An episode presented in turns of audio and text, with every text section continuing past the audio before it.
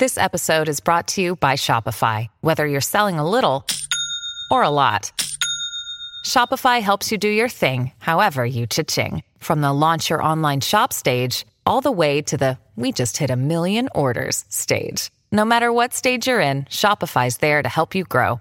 Sign up for a $1 per month trial period at shopify.com slash special offer, all lowercase. That's shopify.com slash special offer.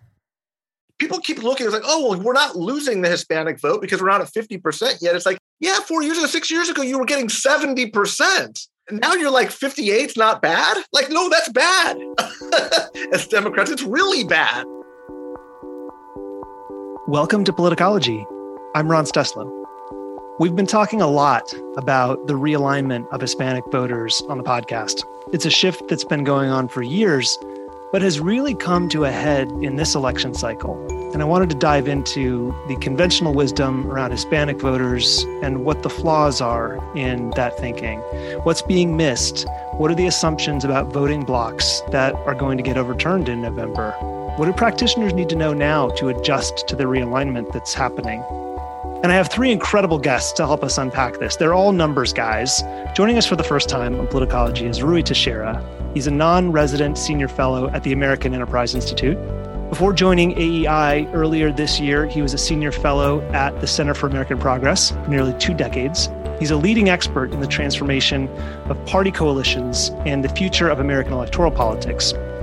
He holds a PhD and MS in sociology from the University of Wisconsin Madison and has appeared on CBS News, CNN, NPR, MSNBC, and PBS, and been published in The Atlantic, New York Times, The Wall Street Journal, and The Washington Post. He's also a co creator of The Liberal Patriot on Substack. Ruy, thanks for making the time today. Welcome to Politicology. Thanks for having me. Also joining us, senior advisor at the California Latino Economic Institute, my fellow co founder and advisor to the Lincoln Project. He also lectures on race, class, and partisanship at USC. Our good friend, Mike Madrid, who's also working on a book about the Latinization of America. Mike, welcome back. How you doing? Thanks for having me. I, I, hope this is a three or four hour episode because I, this is like a great, great crew of minds here. I'm looking forward to this. And last but not least, Scott Tranter. Scott is the former director of data science for Marco Rubio's run for president. He's also an investor and advisor to Decision Desk HQ and an adjunct professor at American University, where he teaches quantitative and qualitative research in the School of Communication. Scott, it's great to see you again, uh, all of 24 hours later after our last State of the Vote episode. Welcome back. Thanks for having me. Yeah, it's that time of the season. We're talking about all the stuff I know about. Give it a couple months, I won't know anything.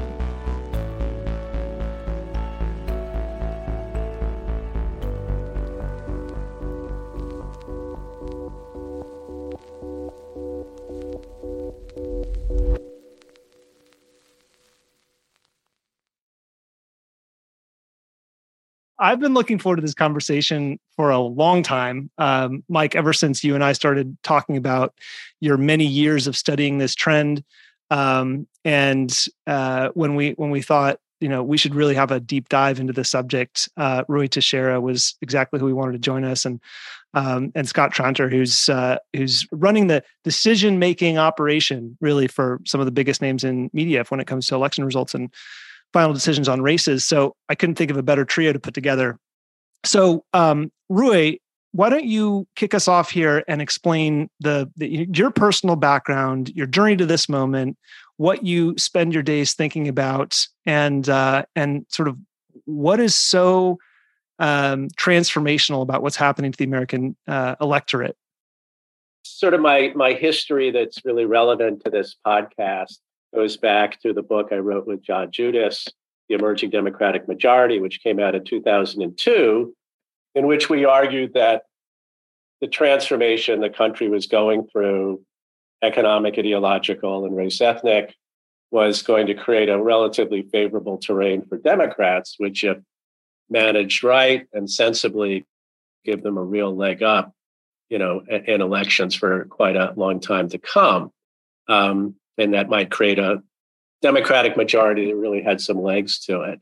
So um, I think the first observation to make about that is yes, it did become very well known and very popular as an analysis, but kind of the moment people uh, heard about it, they managed to oversimplify it and Bowdlerize it to the point where it's barely recognizable. So uh, I think the thing that people most took away from it is the idea uh, that you know the focus we put on the changing racial composition of the United States, which is gradually but inevitably replacing white voters with non-white voters in particular, uh, and and especially replacing white non-college voters that that was some sort of read on how inevitable uh, the transformation in the electoral landscape would be. Left out almost everything else we said. And one thing we said in particular was very important, which was immediately ignored, was there's no way you can put together this majoritarian coalition without retaining a very strong, at least minority of the white working class vote, because the white working class vote is so big. and it's big in a lot of states that Democrats really need to do well at well over 50%, and places in the Midwest. So um, the, the thesis was, was definitely uh, importantly connected to the idea Democrats could retain uh, a fair amount of their historic white working class support, even if they did experience some attrition.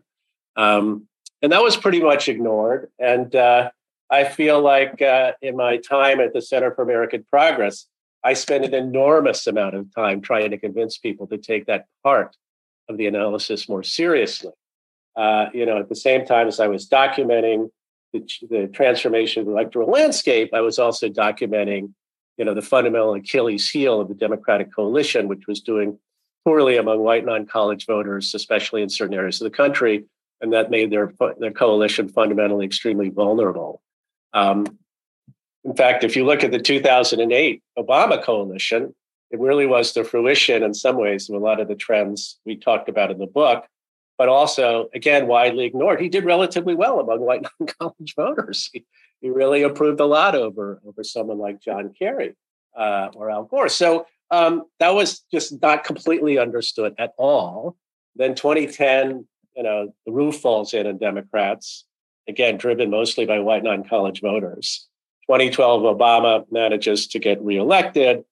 And again, it's ignored that he managed to actually like claw back a lot of those white working class voters from, uh, you know, from from the Republicans in the 2012 election, running on the auto bailout and a sort of populist uh, stance against Mitt Romney.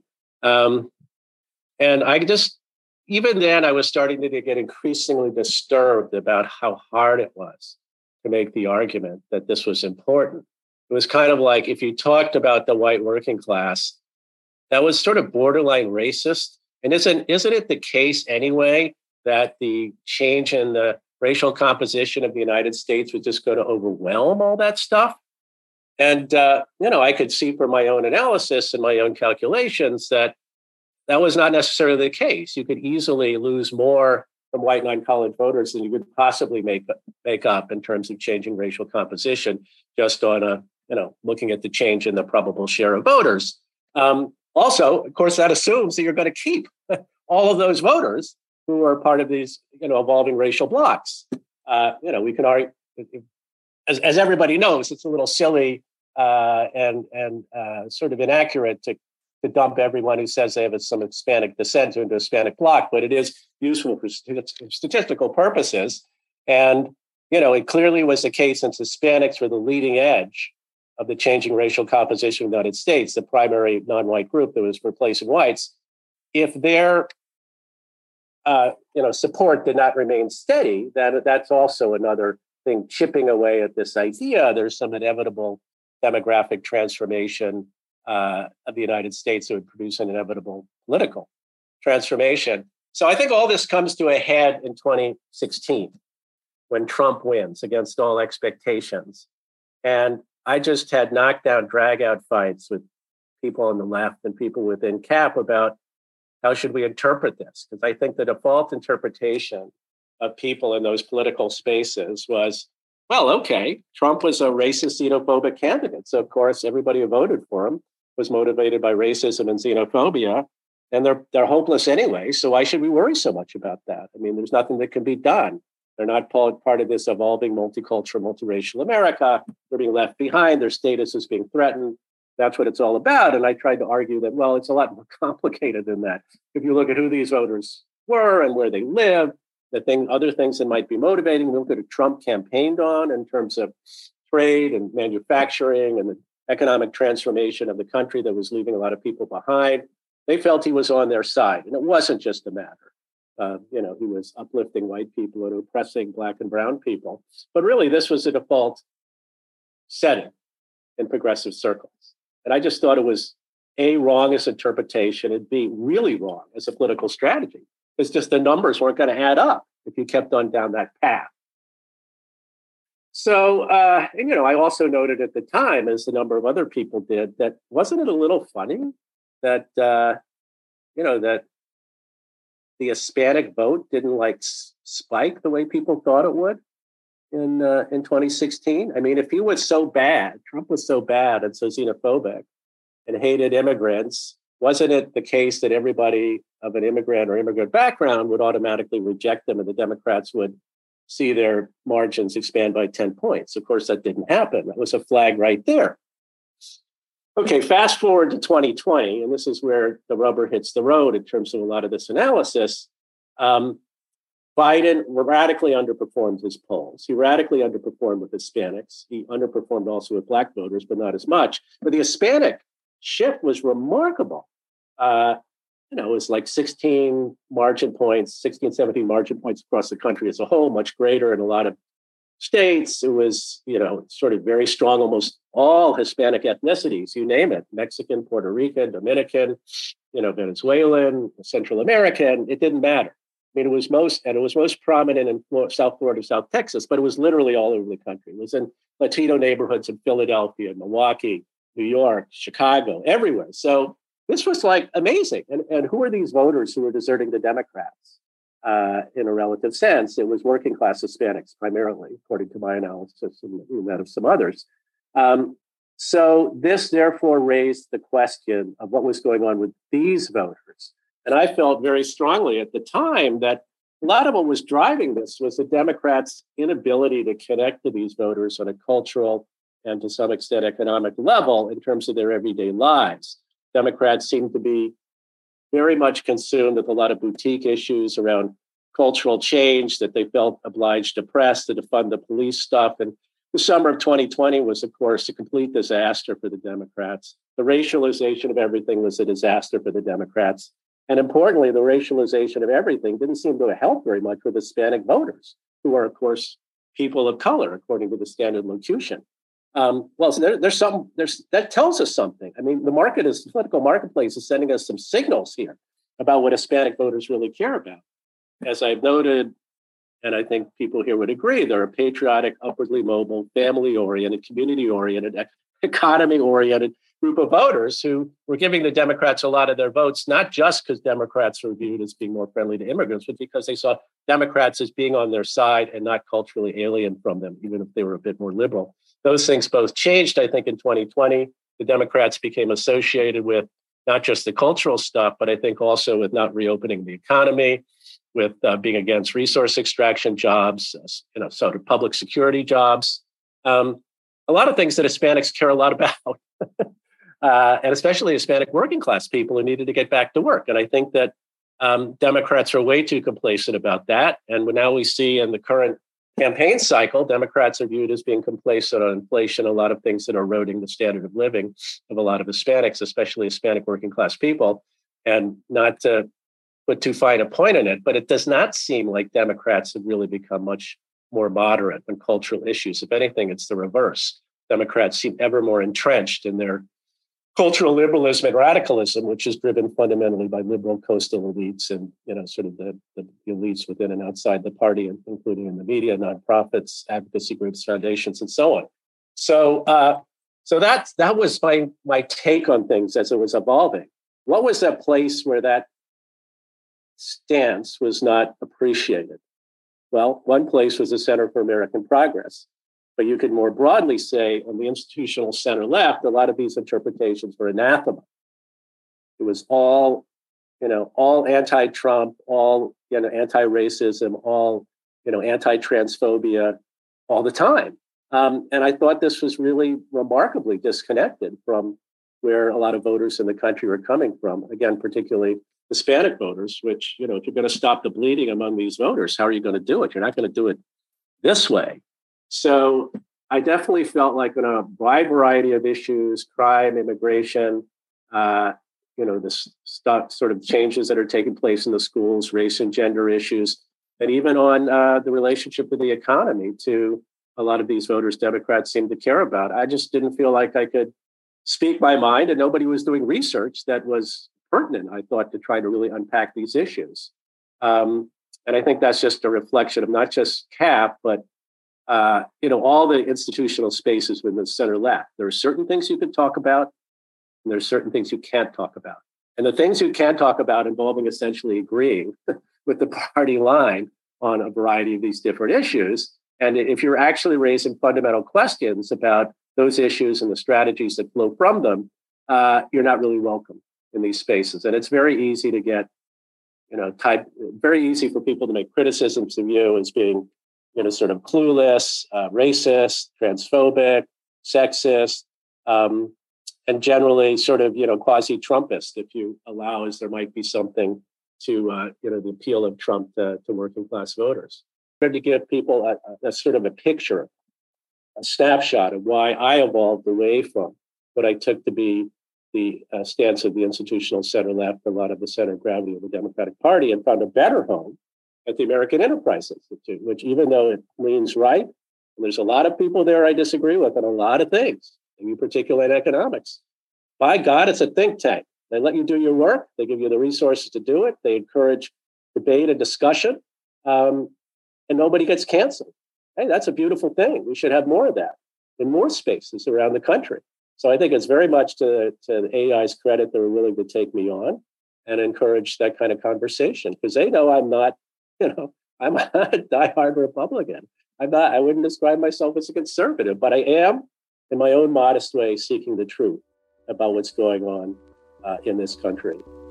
That's exactly uh, what we're here to do. Thanks, Ruy, for that. there's um you know mike i saw you nodding along there and one of the things that uh, Ruy just reminded me of is our conversation. I think it was maybe almost a year ago now, probably about nine months ago now, when we sat down and did a did a, a deep dive specifically on the Latino vote. And one thing that stuck with me from that conversation was the way you characterized uh, Hispanics not identifying with the racial grievance politics uh, that they hear from the left because they don't identify as a racially aggrieved minority. And I'd love for you to, I'd, I'd love to hear your thoughts on everything that Ruy just laid out and, um, maybe reprise that for us. Um, before you do, Ruy, I, there's one question I had for you because you know everybody here i think can relate to having uh, left the in group or the tribe uh, as it were um, because of your own conscience and and um, and truth seeking um, uh, but one question I have really is is sort of institutional, I guess, uh, from where you hail from, and and that is whether the resistance that you were met with was um, was it a, a product of the personnel at the organizations that you were working in and around um, being sort of disconnected from the democratic majority? Or was it more ideological uh, resistance to what the implications of your findings would dictate to um, policy and campaign issues? Well, I think it's actually it's pretty hard to separate the 2 mm um, you know, on the personnel front, uh, clearly part of what's influencing a lot of these institutions is sort of the younger cohorts who are coming into these institutions, the junior staff who are, you know, who are very self-selected, uh, you know, drivers tend to be quite liberal, quite woke, quite wedded to a certain kind of politics that uh, makes them try to pull the the organization they're part of in a certain direction. Um, the people at the top of these organizations, it's always a complex issue, but it's some combination of them becoming more comfortable with the drift of the party to the cultural left and also just not wanting to stand up to these you know whippersnappers, right? It just they cause a lot of problems. I mean, they're quite aggressive in terms of pushing a lot of this stuff. So to tend to keep peace in the valley and keep the funds flowing, because that's another part of it. Follow the money, of course. Where do a lot of these places get their money? It's from people who are donating it, foundations who are donating it, who also have a similar point of view. So, um, so there's a lot of personnel type drivers here, I think, but it's also, you know, it's a driver partly because of the ideology that's behind it. These junior staffers, these younger cohorts have absorbed a certain kind of ideology. Uh, some of the people in the party uh, infrastructure absorb this ideology. And even the people, you know, who are calling the shots at the top of these organizations and the top of the party, I think really have, you know, become much more invested in that, at least a soft version of this woke ideology, if we can call it that. I mean, it's like cognitive dissonance. You can't you can't keep on saying stuff, you know, forever without starting to at least halfway believe it. So I think when you know, everybody in 2020 was saying the summer of 2020 was saying America's a white supremacist society shot through with racism, which you can you know find under every rock and in every organization. Um, some people may have been mouthing those words. But after a while, I think you kind of come to believe it a little bit.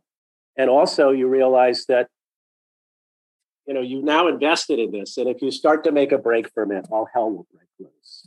So, you know, there's there's sort of a, a sort of reinforcing cycle, I think, between personnel and ideology that that has really caused a lot of problems for the Democrats at this point. To the extent where, as a number of people have have observed, and I agree. I mean, there's they tend to live in kind of a bubble. They're really like um, detached from uh, you know the, the concerns and the views and the complicated views of your everyday American, your median voter, including, of course, your median Hispanic vote. Do these people run around thinking those kinds of thoughts and walking on eggshells so they don't, you know, sort of uh, contradict the official ideology that Demo- a lot of Democrats seem now to, to endorse? Of course, they don't their concerns are much more mundane and their, their thoughts are much more complicated and they don't appreciate being told or having it implied that they don't think in a certain way they're sort of part of the you know part of the problem part of the the fading america part of you know not the good people i mean people hate that stuff all right mike um, can you can you remember that conversation i'd love for yeah. you to sort of first of all respond react to everything that ruy just laid out for us and and um, and in particular, the way you characterized in that conversation was so helpful to me. So I'd love to have that sort of for listeners right in this conversation as well. And then I'd love to hear the way you see the the trend that um, that Ruy just laid out for us. Well, I, am just listening uh, to, to Ruy is, is why you know I was excited about this conversation, and I think I think that people are going to really appreciate this because spending some time with it isn't just to kind of delve into into some of the intricacies of what's happening today. It's really defining what identity means to us as americans going forward and, and how important that is or, or is not. And there's there's a part of america this sort of you know uh, and I think there's a demographic reason for this, why the Democrats are behaving the way that they are, right? They're, they're rapidly consolidating college educated voters, largely white voters, largely coastal voters, driving this narrative and kind of trying to trying to find solutions to, to these problems which while they exist aren't necessarily top of mind for the fastest growing segment of, of the electorate right and there's this there's this sort of stilted view that somehow if you're not white that we can we can kind of segment you on different gradations of of how a, person of color's oppression can be ameliorated right? There's a sort of hierarchy of oppression that we somehow need to to address. And and that's problematic when when when when a large swath of those people either don't feel that don't relate to that or prioritize things far in front of that.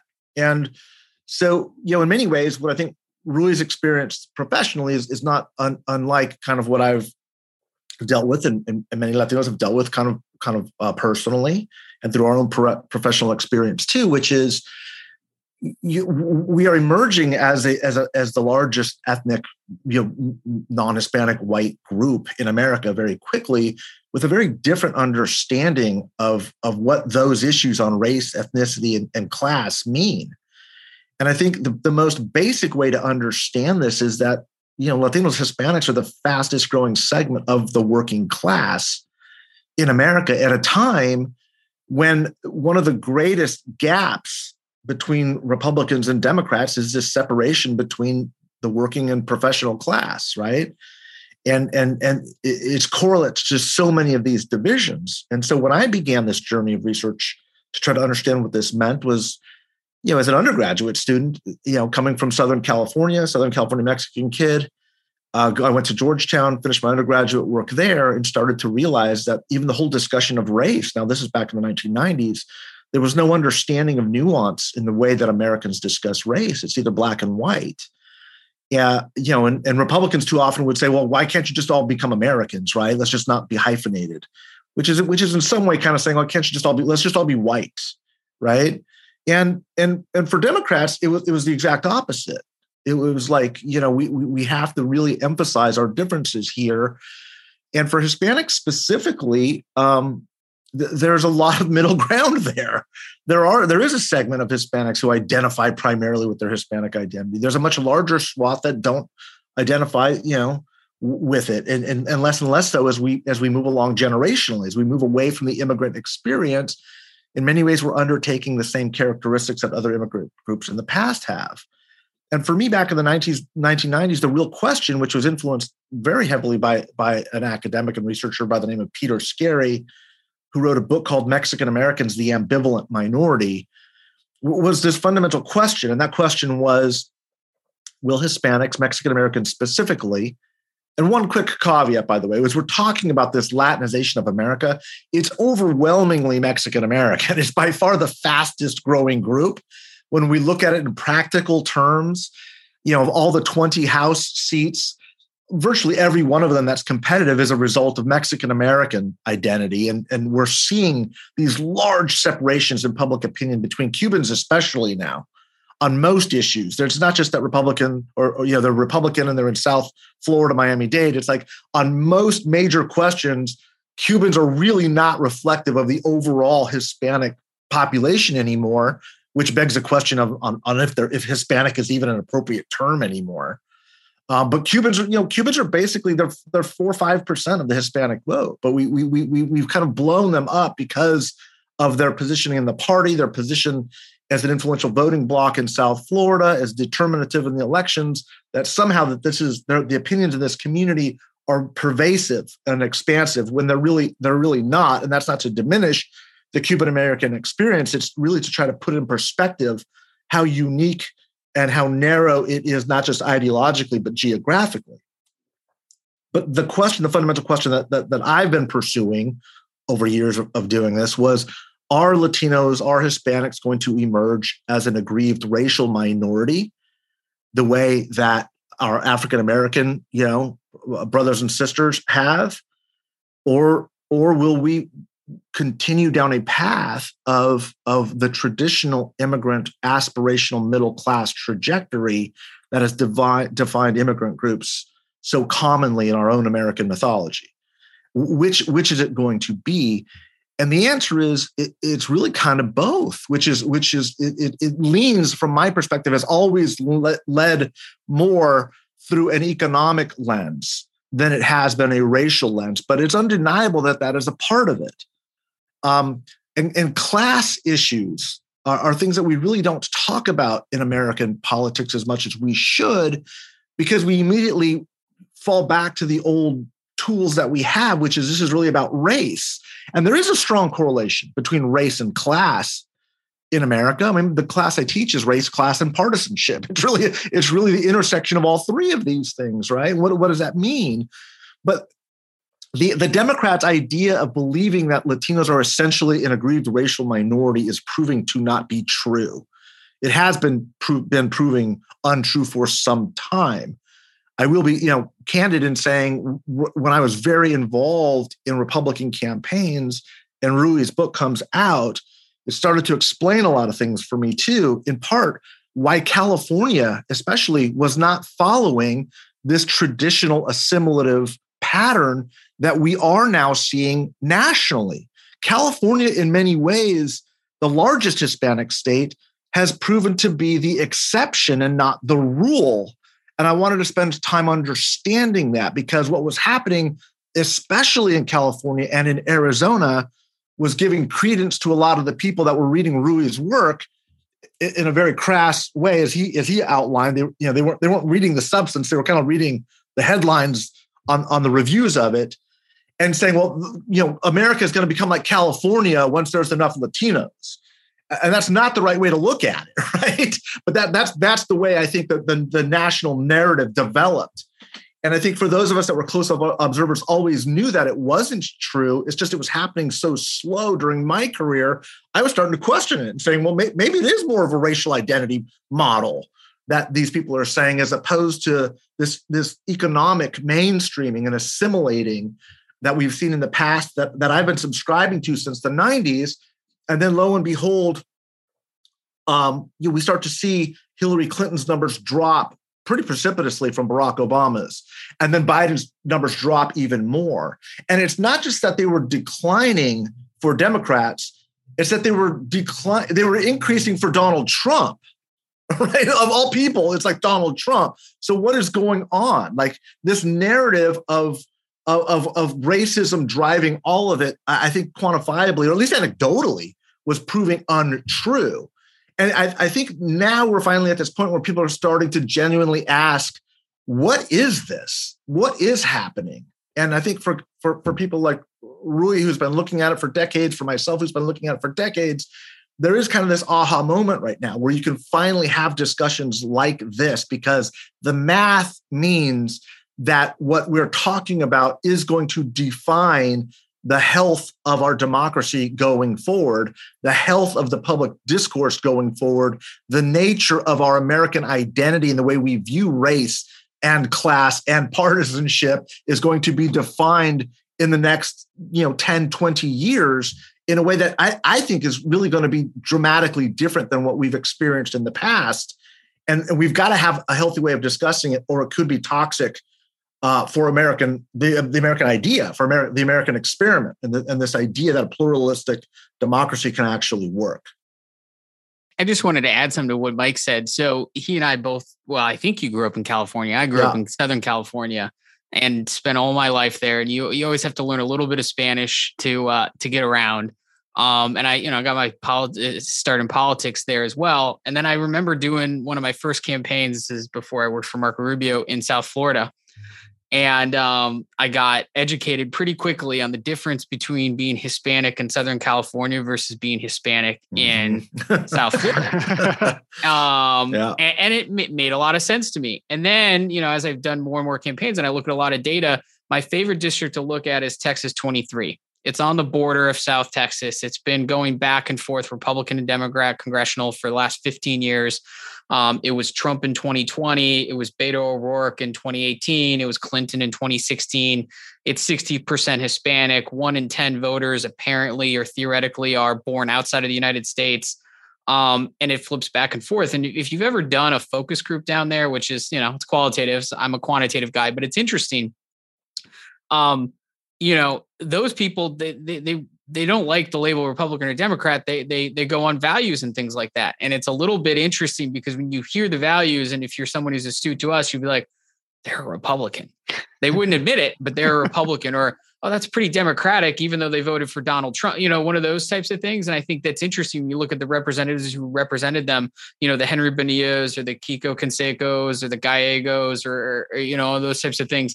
They're, they're very throwing the labels off, and they're very issue oriented um, and you know they don't like to label those issues and i think that's a great way to look at the lens of of how I, malleable is the wrong word but at least the hispanic voting block and there'll probably be a couple of people upset that you know cuban americans who don't like it but the the the the non-white hispanic voting block there is um, especially in the first and second and third generation they, they're they're not all Democrat or they're not all Republican. And we can look at districts in Miami and look at how they vote. We look at districts in South Texas and how they vote. And we look at districts in California and how they vote. And they would all qualify under that non non-white Hispanic, and they all vote very differently. Um, and they're very issue oriented. And so to look at them in a monolith, it, the data just doesn't support it, especially when you get up close with the qualitative stuff and you start asking these people what they believe in. Um, it's interesting to me. It is a very nuanced community. So we started talking about having this conversation back in July when Quinnipiac put out polling numbers that looked very, very bad for Biden and Democrats, and his approval rating was uh, at a low of 31%. And what jumped off the page was Biden's approval among Hispanic people was at 19%. Um, and uh, that was June. Quinnipiac's polling had Biden approval rating at 33%, but 29% of Hispanics approved. So it had really cratered in July. I'm wondering what you guys saw in that movement. Um, Scott, do you have thoughts? Um, I, I, think it's directly related to the economy, and you and I have talked about this before. The number one issue um, on voters' minds as of this week, based on most of the public polling out there, it's inflation, which I think is a derivative of the economy. Um, and inflation, primarily the, the the stuff we're talking about, not like how much does it cost to stay to Ritz Carlton in South Florida. It's you know, eggs are twice as much, bread is twice as much, meat is you know twice as much. Gas i understand it's come down a little bit. It's it's it's come up. So inflation i think has really hit um, americans quite a bit. And when you look at the hispanic vote um, they tend to be in the the middle and lower middle class um, spectrum. And so they feel that a little bit more. And they look at what biden did with the inflation reduction act or what he didn't do. They all have opinions on it. And that that's what they say they're looking at. And so that really affects their their opinion of him so I want to I want to dig in in just a minute, Ruy, to you know what you think will be the biggest uh, the biggest determining factors for how uh, how Hispanic voters uh, break and what Democrats, whether and how Democrats can begin to get them back if they can summon the political will to do it. But first, Scott, maybe you can tell us a little bit about how Republicans approach uh, polling and appealing to Hispanic voters that you know obviously different from from the Democratic problem that we're talking about? Um, you know, it's interesting. I think you know from a straight polling perspective, um, I know that the better pollsters do Spanish language polling, especially in South Florida, especially in districts in South Texas and things like that. Um, and they do do crosstabs based on that, which Democrats do, and that should be a normal practice. But what they're finding is, is they do find there is a a um uh, an issues difference. If you cross tab it on English speaking versus Spanish speaking, you do get a little bit of a different opinion on what these on what these folks think, and I think that does inform um, uh, some of the messaging. Um, what's interesting, the Republican pollsters will tell you that immigration is immigration and border security is is a big issue for those Hispanic who do vote Republican. In other words, they don't necessarily think that you know talking about a border wall or border security is going to get them 70 or 80 percent of the hispanic vote but it will keep it will allow them to keep motivated the 15 to 30 percent some of these candidates get if that makes sense from a qualitative standpoint, I think that you're seeing a lot more Republicans at the national and at the local level do a lot of qualitative focus groups, which gives them some of the anecdotes that I talked about.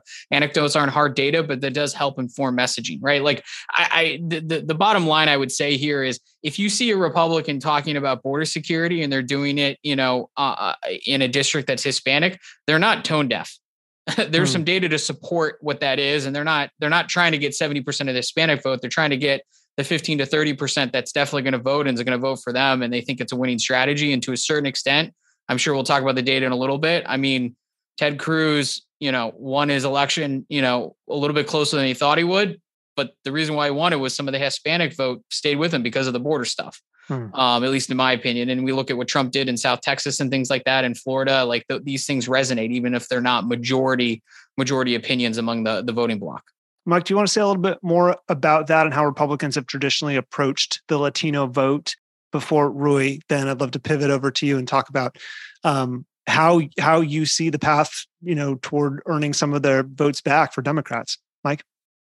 Yeah, so this is really important. Uh, when when we're talking about the Latino vote, there are very few people that are making an argument that this is going to be a realignment and, and by that, what, what I mean in a traditional realignment, we're talking, for example, like the Southern strategy, where Republicans went in and invested beginning in the late 60s, early 1970s, and started using a whole set of issues to convince um, accurately Southern Democrats that their values, their issue set, their motivators were actually more aligned with the Republican Party.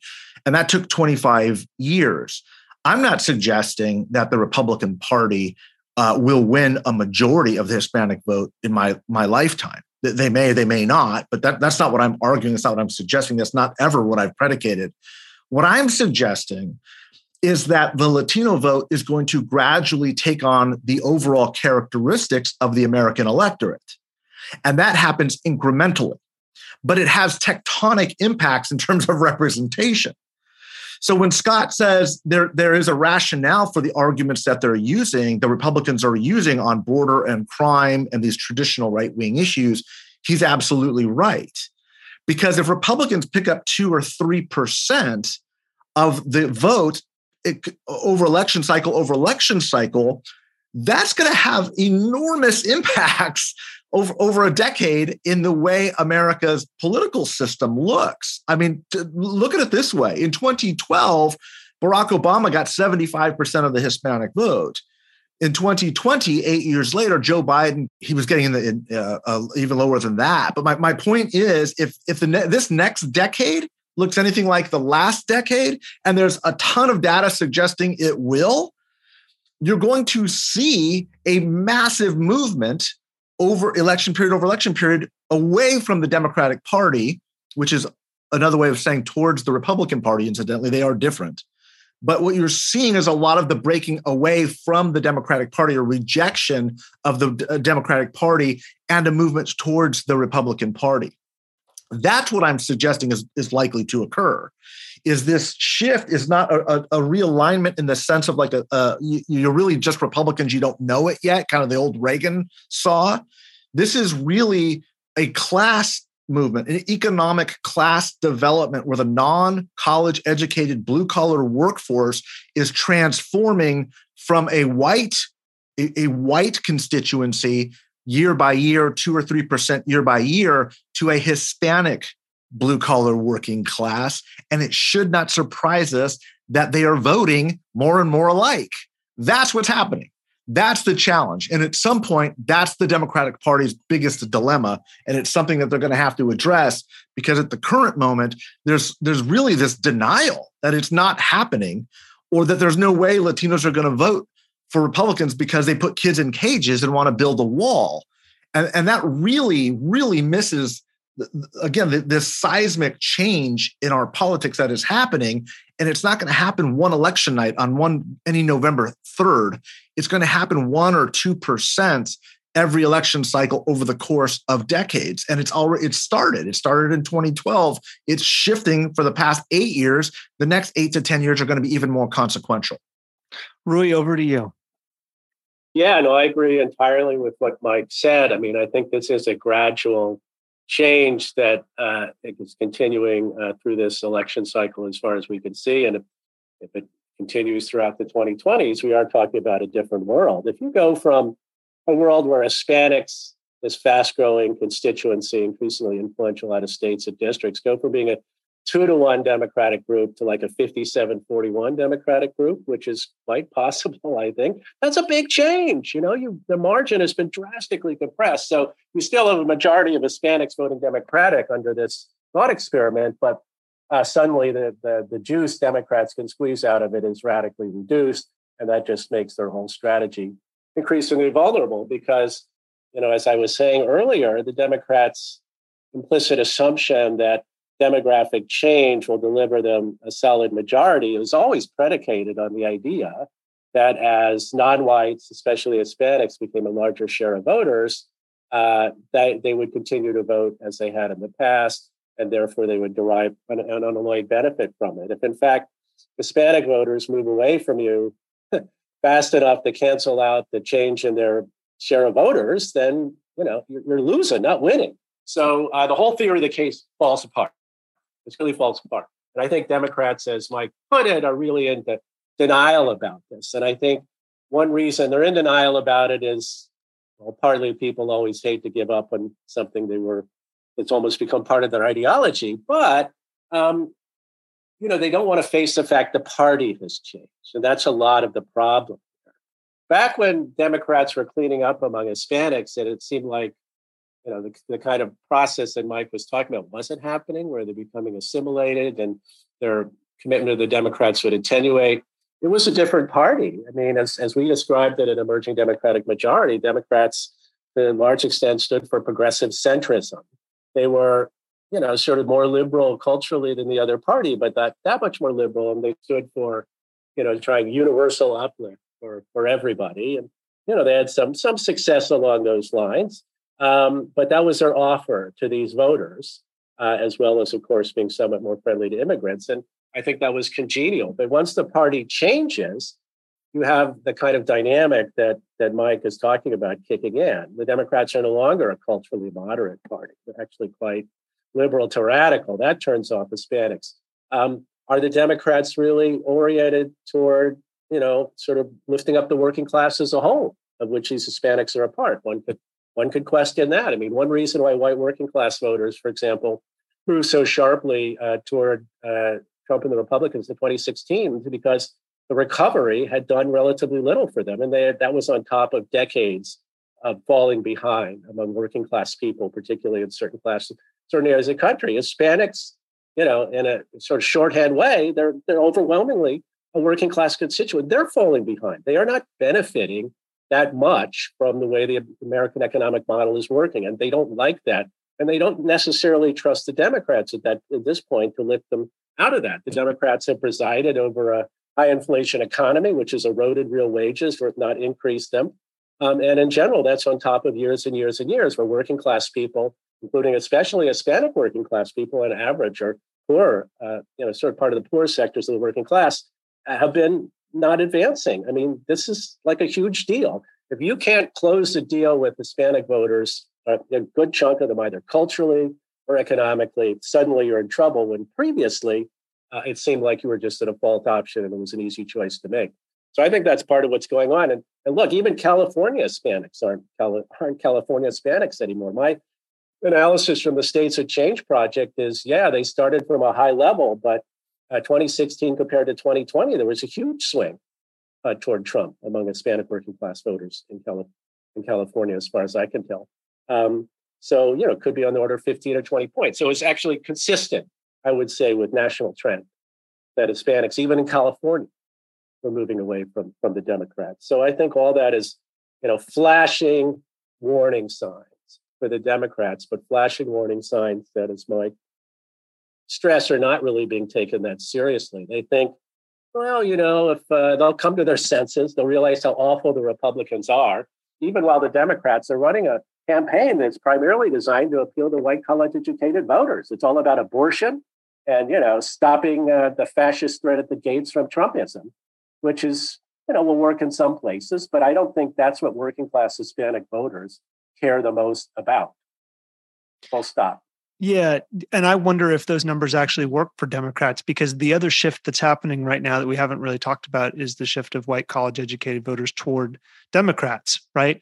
And and I wonder if, you know, first of all, numbers wise, are there enough votes if if that trend continues for them to to can continue to hold a, a you know a competitive coalition together um and, and if not uh you know what would it take for them to address that dilemma head on? What would it look like? I get that there's no political will to do that right now for you know for other for lots of different reasons but you know is there you know i'm not asking you to predict the future but if they were to actually look at square in the eyes and and say okay we have to deal with this what what would that look like for the democratic party? What would need to change well, I have a modest three-point plan for the Democrats, which would, would which would uh, uh, definitely help, I think, with uh, Hispanic voters, particularly working-class voters. One, move to the center on cultural issues. Two, embrace or promote an abundance agenda that actually helps working-class people far beyond action on climate change and spending a lot of money. And three, embrace uh, patriotism and liberal nationalism. Rebrand the party as being for all Americans uh, lifting them up, sort of a great national campaign to transform the economy in a way that really benefits working class people. Uh, and I think that would that would help. You know, I think the Democrats have tried the racial framing. Now they're trying the climate change framing. You know, why not go back to the uh, original, the patriotic framing, the nationalist framing? Um, and you know, it doesn't have to be everybody has to be white Americans. I loved Albert Murray's famous book about the Omni Americans. We're all Omni Americans. We're all white, black, Hispanic. We're, you know, variety of different ethnicities and cultural things melded into one. And that's who we are. We're Americans, but we're omni Americans. Uh, as you know, Mike is writing about the Latinization of, of, of America. That's that's part of it. Um, so anyway, uh, that's just very broad strokes. But I think if Democrats ostentatiously moved in that direction, it would help them with uh, Hispanic voters in general, in particular, and with voters voters in general. Will they do it? I don't know. I think you got to, like most parties, have to be hit on the head with it before they really change. I thought 2020 should have been pretty good along those lines because of the underperformance and some of the voter trends we, have been talking about. We'll see what happens in 2022. I think for various reasons, it's at least possible the Democrats will limp through this election with not nearly as bad an outcome as they thought, which will be loath to change, even though it was not a good outcome, right? And don't forget the House caucus will probably become more liberal because the people don't lose. And then you're looking at 2024. So I would think that the, the smart strategist in the Democratic Party would think, okay, we actually could lose this election. And that would be really bad. So we really have to do some things different. Um, maybe we need our Sister Souljah type moments on some of this stuff because we're not, you know, they're not buying what we're selling in, in large areas of the country that we really need. Um, but I, I certainly wouldn't predict the future about that. not at all. I mean, never underestimate parties' ability to do stupid things.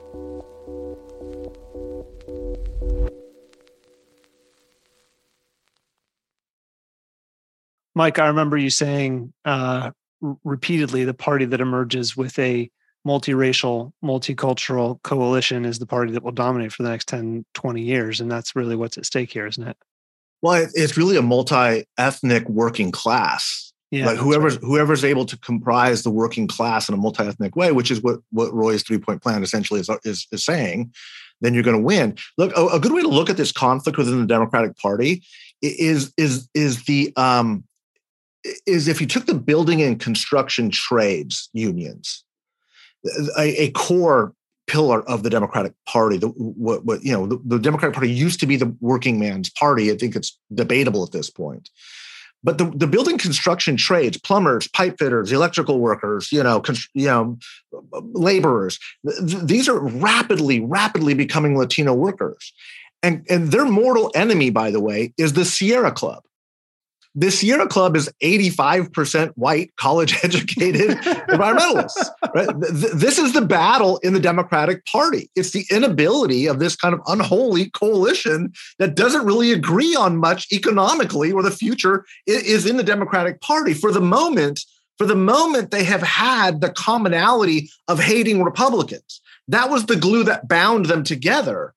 But now this working class, you know, movement towards the Republican Party is also taking on a racial and ethnic overtone because the, the working class is more multi-ethnic, multi-racial than, than the, certainly than the environmental movement. And that tension, I'm not making a judgment call on any of these policy issues. I'm just an observer saying, look at what's going on. You've got an environmental community which is 85% white and, and, and a blue collar working class, which in very short order is going to look you know a majority black and brown your economic issues are in direct conflict. They're, they're not like okay we can live with each other in coalition because we hate republicans for much longer. It, we're in direct conflict with each other. One of us is in the wrong party. And that's the challenge for the democrats right? Is to hold that coalition together as long as it can and it's losing margins. It's slipping. It's like the fingers are, are, are sliding down the cliff I think the Republicans are benefiting in, in large part at this moment, despite itself, candidly. There's a lot of what a lot of this movement isn't just pro-Republican. It's as much uh, maybe anti-democrat is too strong a term, but it's they don't relate to the Democrats anymore. Culturally, they don't relate to them. Economically, they're in conflict. And you throw in that patriotic element, right? This this this commonality that Ruy is talking about very accurately um, at least the rhetoric, if, if not the practice of Republicans, speaks to that a little bit. And so th- this this shift should not be that surprising when you understand it that way. Um, and, I, am hoping that these two pillars, the, the Sierra Club versus the construction trades, really should bring home what the conflict is in the Democratic Party and why it's having trouble keeping these voters. Uh, yeah, I mean, as, as I say, I really agree with Mike on all this. I think that people in the de- in and around the Democratic Party drastically underestimate how important the disconnect is between the fervent support for environmental climate change focused economic approach, you know, the disconnect that creates with working class voters for whom, you know, climate change is not a high salience issue for these voters. It's just not.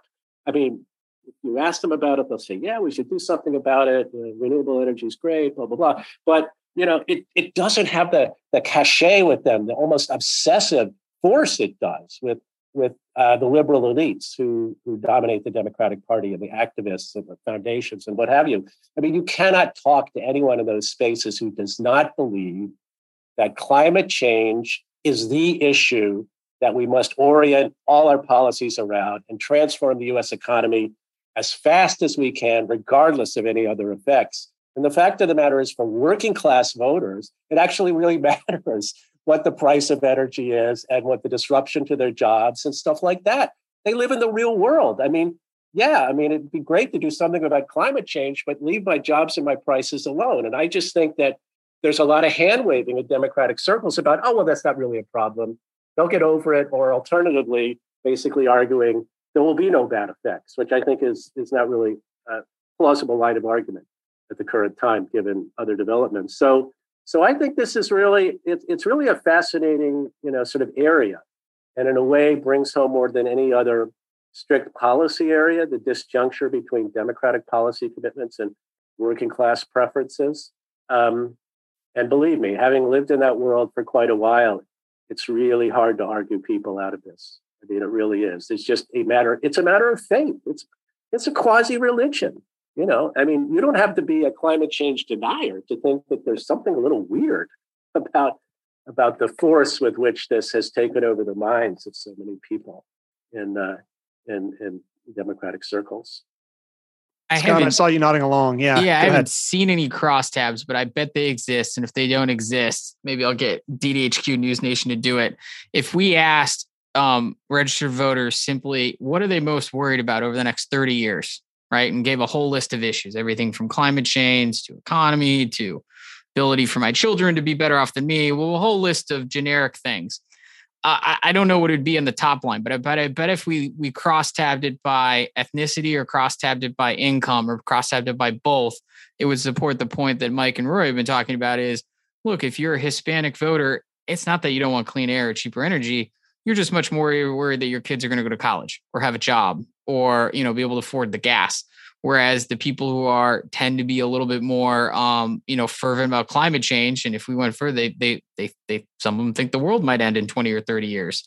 Um, but they tend to be a little bit mid to upper income and they they've already got the job they've already got the college education they've got those things. And so it is it, it, it would line up that way. I'll have to look. I bet there's some crosstabs that are pretty close to this you know pew asked some really good stuff but that would be a real good future one. And I, it, it, shouldn't be surprising to anyone to see some of that kind of data. I mean, we see it on the worldwide level too, right? Like the reason why China doesn't care about climate change is because they're trying to build an economy.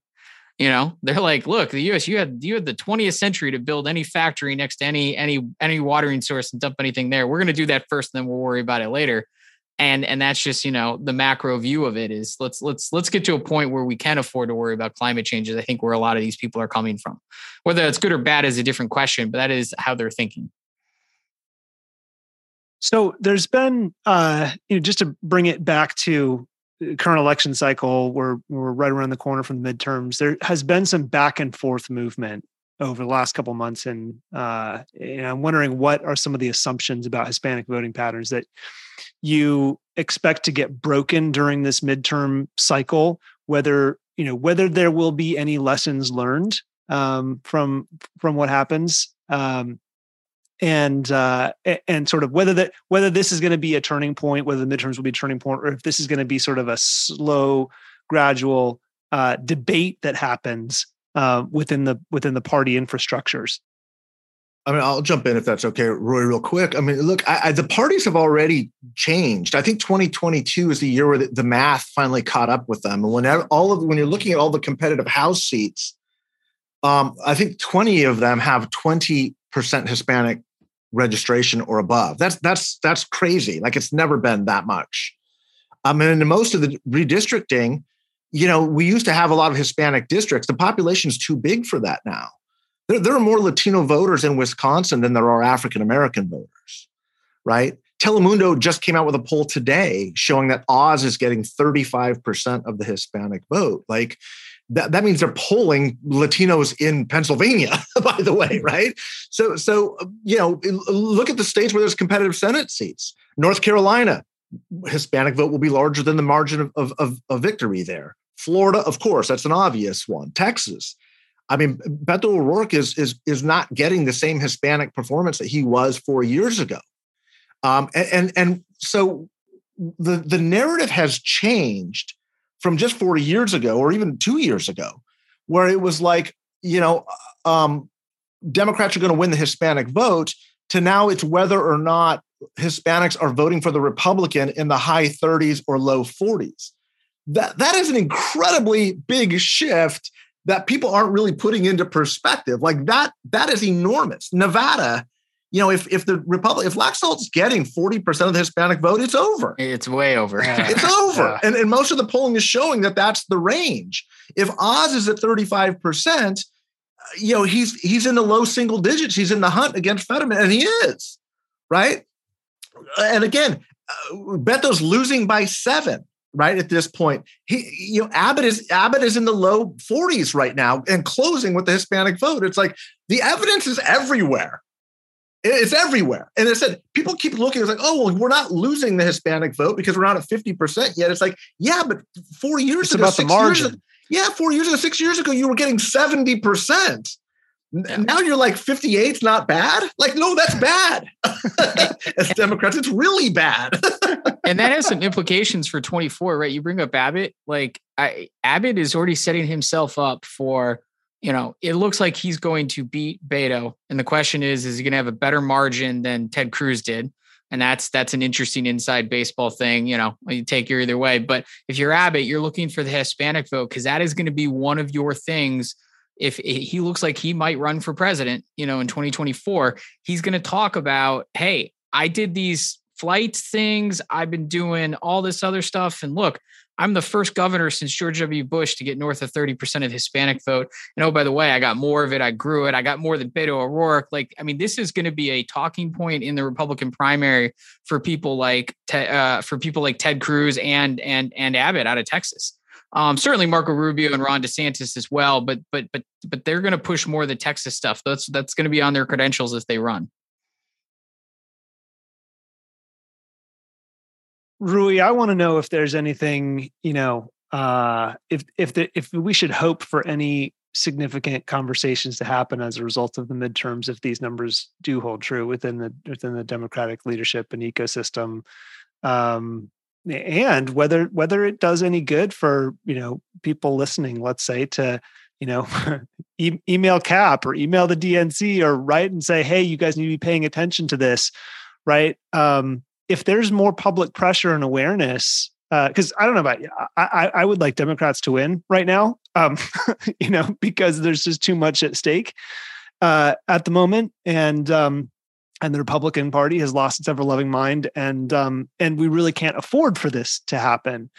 So, it, you know, to what extent will there be any um, any uh, you know reflection, sincere sincere reflection? Do you think after this?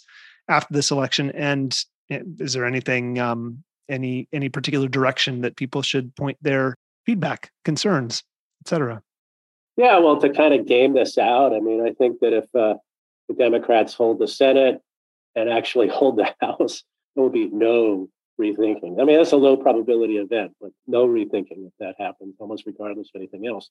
Now, if the Democrats manage to keep their you know, hold on the Senate and they lose the House by 10 or 15, they lose 10 or 15 seats in the House, so there's a very narrow Republican majority. I think that will lead to more calls for rethinking, but uh, not as many as would be useful, I think, in this context, looking toward 2024. If the Democrats lose the Senate and the House, then I think they're more in rethinking territory, where particularly if we combine that with what looks to be these ongoing trends in the Hispanic vote. I mean, if we see five, seven, eight margin points being lost again off the Hispanic vote in a lot of places wrong, I think you, you got more of an entree into a discussion about what are we doing wrong? Why can't we do any better? Why are we losing Hispanic voters? What about the working class? Maybe we've gone too far in a lot of respects. Maybe we really do need to rebrand ourselves in some ways. Um, and I think it's great for people to raise their voices about that. Write to whoever you want.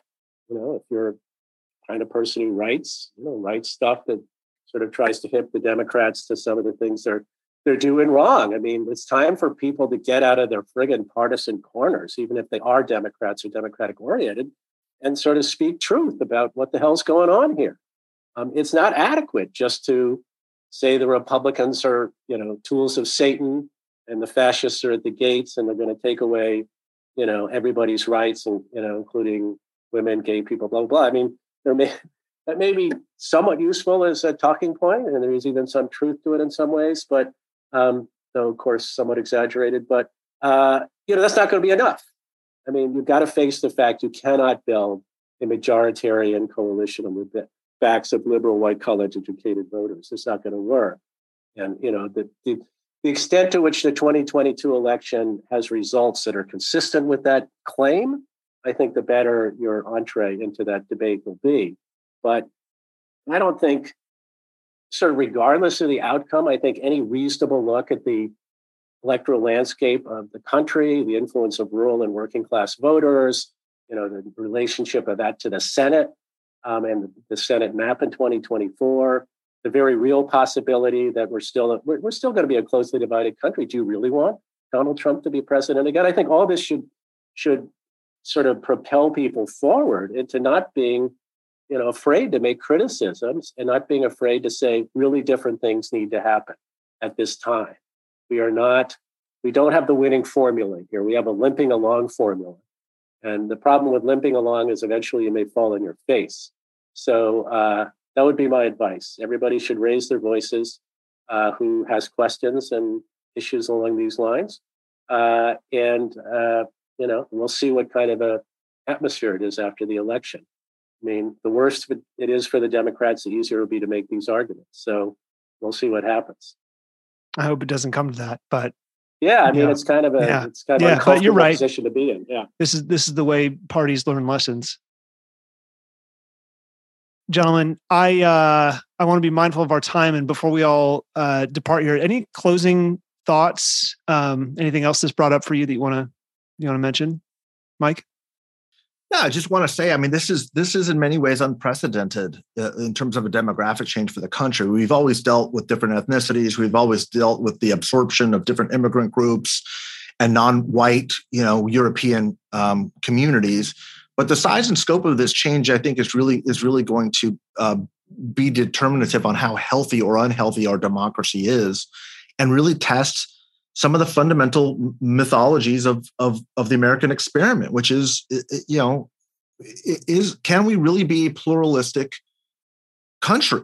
Can, can, it really work? It's it's easy to say that we have these certain inalienable rights available to all of us when you're an 85% white, you know, Anglo-Saxon Protestant country. It's only when you're not that the theory is really tested. and we're not going to be in, in, in, pretty short order, at least in terms of our history. Uh, uh, you know, by the end of most of our lifetimes, whites will become a non-majority. There'll be a plurality, but there won't be a majority. We'll be a will be a non-white majority country, and and that moment I think is really going to test a lot of these assumptions we've always made about the American experiment. Is is is are we really a country of of ideas is is america really an idea or have the common bounds of, of biology and ideology really been what it's about the whole time. We're going to we're going to test that theory in a lot of ways and, and in many ways i think we're fortunate that you have the hispanic community emerging as the fastest growing block because by definition we're, we're mixed race people. We're, we're, old world and new world and that has been kind of our cultural superpower is we navigate both. We're not we're not of one aggrieved racial minority or another. We're not a, a typical or atypical you know immigrant group. It, it's it's unique and there's there's there's a certain strength i think that could actually make us a better nation if we commit to those ideals in a way that is accepting and ingratiating of a multi-ethnic community um, without the racial identity, without without the need to focus on on on um, this this peculiar, unfortunate place we've gotten into in America in, at this moment, where um, where where where we stoke racial uh, differences as opposed to as to use them as a uniting force. Scott, any thoughts before we go? No, just other than you know, this is this is going to be a recurring topic for the next three or four election cycles, um, and it, it has been for the last four or five. Right, we've been talking about this. I remember when um, you know the Democrats started battleground Texas because they're going to flip flip Texas blue by 2022, and you know it looks like Texas is going to ha- have you know three statewide office holders and still a Republican supermajority. Um, in other words, the, the narrative didn't necessarily go the way they wanted, but as Mike said and Roy pointed out, Roy pointed out, like the, the demographic is growing and they're diverse and they vote different depending on the state they're in, their geography or what their background is. And so this is this is the uh, this is going to be the demographic um, cohort that's going to be focused on in campaigns. And so we're going to see more money on it. We're going to see more um, messaging for it. Um, and I don't think it's going to go the way either party thinks it's going to go. Right. Like, you know, the Democrats are not going to get 70% of the Hispanic vote forever, which is what they thought they were going to get back in 2016 when they started investing in this stuff. Um, and the Republicans are probably not going to get to 50, 55% of the Hispanic vote just by talking about border security. And so, you know, it's going to have to require some some evolving and things like that. And I think that'll be interesting. And you know, the one point I always like to bring up, and I think Mike said it a little bit earlier, but I'll put a finer point on it. Like these races, especially the ones decided by five points, you don't need a majority of a voting block to win. You just need to move it five or ten percent. And we don't see a whole lot of blocks that move five or 10%, but we have seen Hispanic voters move five or 10% to the Republicans in the last couple cycles. That's rare. You don't see that in the in the Asian American vote. You don't see that. You know, the other place we saw that would be um, uh, non-college educated whites, right? Which is another thing we talk about a lot. But like the, these movements of five or ten points, which are the difference maker in these races, they're few and far between, and uh, the Hispanic vote is one of them. And so it's it's not going to go away. It's going to be a thing. Ruy, closing thoughts? Yeah, I agree with Scott. Um, I think uh, you know it's time for Democrats to stop thinking about Hispanics as people of color and start thinking about them as omni Americans and working class omni Americans at that. I think from that much wisdom will flow and the potential for political success because, as Mike's pointing out, this this evolution of the Hispanic population is like a huge deal transformational potentially. It's just not transformational in the way Democrats quite thought it would be or must become. And I think they need to wake up to that fact and, embrace it for what it is. Thank you to everyone at home and on the go for listening. If you haven't yet, we'd appreciate it if you could open up the Apple Podcasts app and give us a five star rating and review over there. This helps us rise in the rankings so that new people can discover politicology organically. If you have questions about anything we've talked about, you can reach us, as always, at podcast at politicology.com. And even when we can't respond, we do read everything you send us, whether it's an episode idea, a guest recommendation, or just a simple note about how the show has impacted you. And we love hearing from you. I'm Ron Steslow. I'll see you in the next episode.